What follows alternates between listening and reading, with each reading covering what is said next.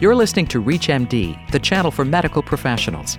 Welcome to Heart Matters, where leading cardiology experts explore the latest trends, technologies, and clinical developments in cardiology practice. Heart Matters is produced in cooperation with the American College of Cardiology.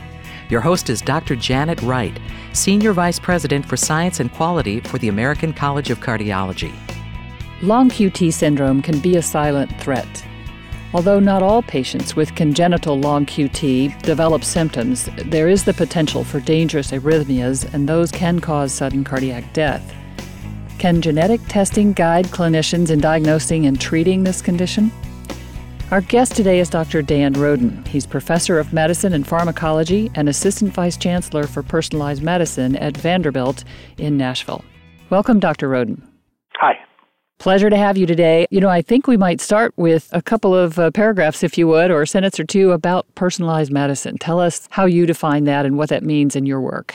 Thank you for the opportunity to blow our own horn a little bit. Uh, so, as a clinician, we find that we treat patients in two, I think, sort of relatively distinct ways. One is we look at patients and we look at them as averages. Here is a patient with an LDL cholesterol of X, and the clinical trial data say that we should treat that patient with statin to lower it to Y. And the data are really very good on that. And if you know nothing more about your patient or their risk profile, those are appropriate things to do. And so we try very hard in medicine to treat each patient as part of a population. That said, there are patients in whom, for example, certain statins to lower cholesterol carry a relatively high risk, especially at certain high doses, of causing severe adverse events. Those are rare. Statins are very well tolerated drugs. But if you knew that about a patient, you might be able to choose among statin drugs, or you might consider alternate therapies for that particular patient. One of the most commonly used drugs in cardiovascular therapy today is Plavix, clopidogrel.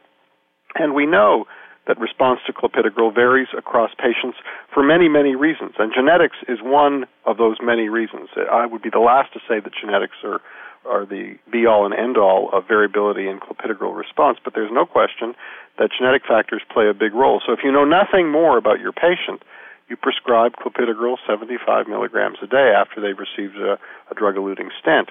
If you know a little bit more about your patient, and for example, you knew that that patient was genetically unable to bioactivate clopidogrel, you might choose an alternate therapy, even though that alternate therapy might be more expensive and it might carry certain downsides.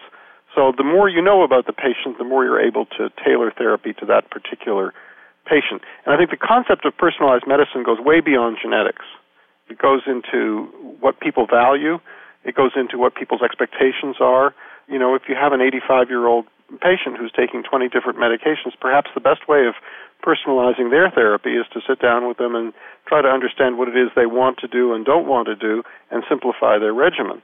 Those are all areas in which we think of personalizing care. So personalizing care for me means treating each patient that I see across the examining room table as a patient who is an individual with their own set of value beliefs, their own set of financial capabilities, their own set of literacy and numeracy, their ability to understand what to do with complicated medical regimens, and their own set of genetics. And all those things go in to try to figure out what the right thing to do for a particular patient is. Well, I think that is a beautiful dissertation on personalized medicine. That's personalized medicine at its best.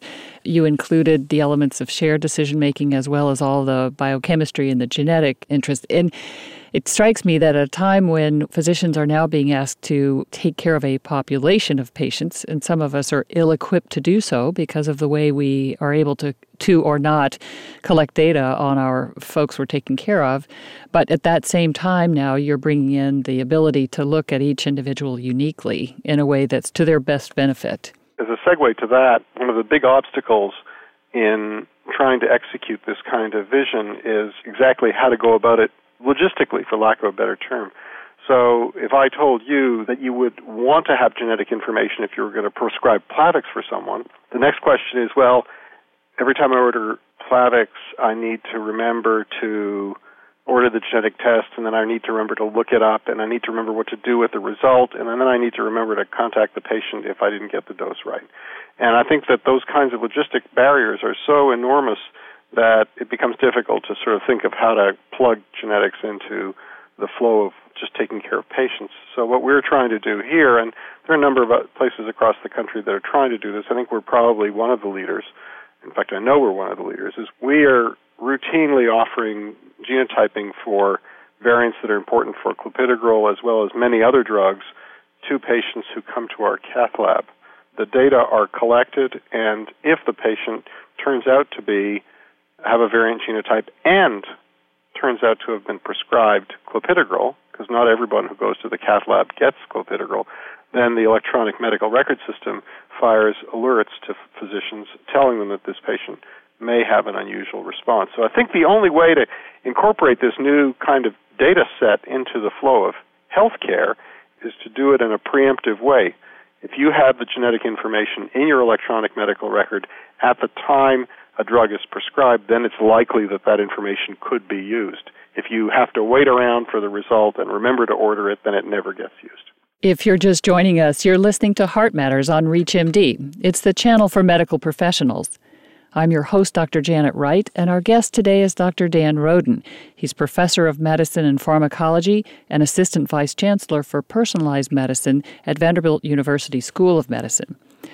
We're discussing genetic testing for long QT syndrome.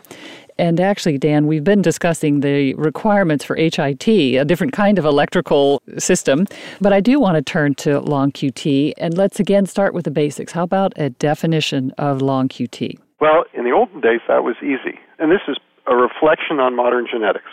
What happened was the disease was described in the 50s and 60s, and it was described in families where there were sudden deaths in children, and when they look at the rest of the family, they find the QT interval on the electrocardiogram was not prolonged a little bit. It was prolonged a real lot. So if you accept the idea that maybe 450 milliseconds or is about as long as you want a QT interval to get, or 480, or some number like that.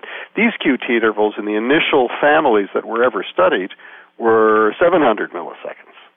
So not subtle. And so that's where the long QT syndrome began, a, a really unusual, rare, almost boutique kind of disease. You know, you might see it once in your career, and it makes for great roundsmanship. So time passes, and it becomes obvious that this is a genetic disease, runs in families, the pattern of inheritance becomes established. And when people start to look at large families, they'll say, look, here's a child with the syndrome, here's another child with the syndrome. So one of the two parents must have the syndrome. And you look at the two parents, and lo and behold, neither of them have long QT intervals. What's that all about? So that's what we call variable penetrance. It means that on a genetic basis, one of those individuals must carry a mutation that they've transmitted to their children, and the children have the disease. But sometimes people have a mutation and just have a normal electrocardiogram, and other times they'll have the same mutation and have a very abnormal electrocardiogram. And that's uh, one of the problems in the long QT syndrome. And parenthetically, modern genetics is uncovering that kind of phenomenon in a litany, not dozens, but hundreds and hundreds of diseases where we now understand that many individuals may carry rare genetic abnormalities that in them do nothing, but in somebody else might be really catastrophic or devastating. Well, I think I'm going to ask you to look your primary care doc in the eye and advise about genetic testing and making the diagnosis of QT prolongation. So, first of all, I think that patients with the congenital long QT syndrome should be followed by arrhythmia specialists and sometimes even among arrhythmia specialists, among arrhythmia specialists that specialize in the genetic syndromes. That's not to say that other people can't follow them, but there are these, it's not just the nuances of the diagnosis, but it is a moving field, and people who keep track of the motion in the field are the people who the patients should be seeing.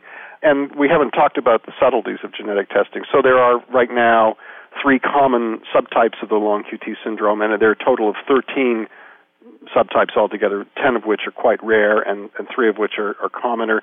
They all present with QT prolongation and risk of syncope and sudden death, but some of them more commonly present during exercise, some of them more commonly present during sleep. There are certain drugs that are particularly bad for some of them, certain drugs that are not so bad for others. So I think that uh, if you have a family where there's known to be congenital long QT syndrome, they should at least be seen once by a person who specializes in that disease and considered to be followed by them. That said, I think we're entering into an era when people will start to get genetic testing either on their own or through the healthcare system, and we will end up with people who will come to the primary care doctor or to the arrhythmia specialist and say, you know, I never asked for this, but I have this genetic report here that says I have a rare genetic variant that might make me drop over dead from the congenital long QT syndrome. What do you think of that? And so that's why I wrote this editorial saying that I think we have to think twice before we start to provide genetic information to patients when it's not accompanied by any data and all it does is create anxiety. So, on the part of everyone in the circle, no, both, I, both not, the yeah, office, the patient, uh, the patient's family, the physician, the genetic testing company, everybody. So, so I think that that's that's the thing that I'm most concerned about. The particular article that I wrote the editorial around was actually asking the question: if you do genetic testing on family members of patients who have the congenital long QT syndrome, what is their prognosis? And it turns out that among people who share the mutation with the carriers, there is a group of people who have mutations but who have normal QT intervals. And the interesting thing is that their prognosis is really pretty good. Is it perfect? Probably not, but it's very difficult to figure out exactly how high how big their risk is. And that's why I think that you know this is sort of gets into sort of sub sub sub specialization. And it turns out the QT interval again is the big predictor. But I think at a more generic stage where we're starting to get a sense that everybody on the face of the planet carries some genetic variation that might not be important for them, but it might be disease associated in the next person who has the same variant. So I think we have to think two or three times, maybe 20 or 30 times, before we start to sequence everybody's genome and just stick it willy nilly into the electronic medical record. It's going to be an interesting challenge the analysis and the correct and appropriate implementation of all of this knowledge is pretty much impossible without a connected, sophisticated HIT system. I think that's right. So we think that it all has to be done through the medical record. But we started our conversation talking about the role of genetic testing for choosing among drugs or choosing among drug doses. And that's because the data are the best in that field right now. Although I live in Tennessee, I do believe in evolution. And so let me give you an evolutionary perspective on that. If there were in Neanderthal days or in early human days a genetic variant that was common in the population and conferred very high risk for some really terrible thing like early heart attacks or cancer at the age of 15, that variant would die out over generations. Right. It provides a tremendous survival disadvantage. And so what we end up with is a set of common variations, or variants that are present in 10, 20, 30, 40% of a population that might individually increase risk for heart disease or for cancer a tiny little bit. Those things can persist in a population, and we're using the tools of modern genetics to find them, and they're biologically very interesting, and they might be clues to new drugs and, and that sort of thing. But we don't have risk markers that increase your risk for breast cancer by 30 fold and that are present at a frequency of 30% in a population. There are such variants, but they're very rare. That said, there are common variants, things that are present in 30% of a population, that might make people respond to drugs in a very, very different way. And that's because the Neanderthals and our early human ancestors were never exposed to drugs. There's no evolutionary pressure that says, you know, let this variant die out in a population or not. So we do have common genetic variants that may in fact play a huge role in determining variability in response to drugs. And that's why people who are interested in using genetic information in healthcare today are focusing a lot of effort on using genetic variants that are important for variable drug responses. We've been talking with Dr. Dan Roden about genetic testing for long QT syndrome and the challenges in managing patients uh, with that syndrome. Dr. Roden, thank you so much for being our guest today. It's been my pleasure. Thank you. You've been listening to Heart Matters on ReachMD, the channel for medical professionals. Heart Matters is produced in cooperation with the American College of Cardiology. For more information on this week's show or to download a podcast of this segment, please visit us at ReachMD.com. Thank you for listening.